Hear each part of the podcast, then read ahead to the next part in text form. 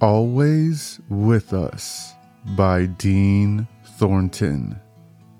In peace I will lie down and sleep, for you alone, Lord, make me dwell in safety. Psalm 4 8.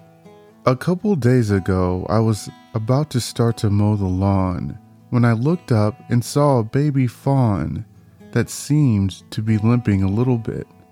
I walked quietly up to the bushes where I saw it go in, and it was sitting calmly.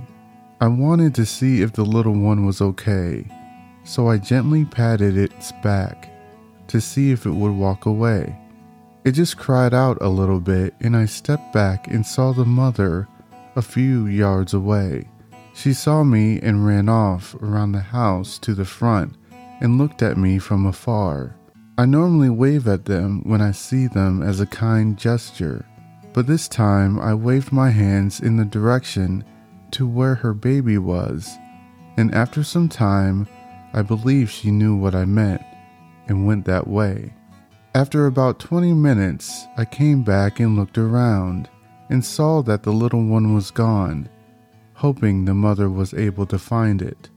There have been times in my spiritual life when I was still young in my faith, still learning how to live life and walk in faith in Christ. Similar to the baby fawn, I wanted to be found, and in my case, I wanted God to find me. In today's verse, David talks about the fact that as believers, we find peace knowing God has us in His arms and is comforting us during tough times. That's why it's important to have His Word on our hearts, because that's how we can feel His presence in His instruction that He has given to us. Just like that mother deer coming to the aid of her baby, God is always here for us. He's not far from us at all.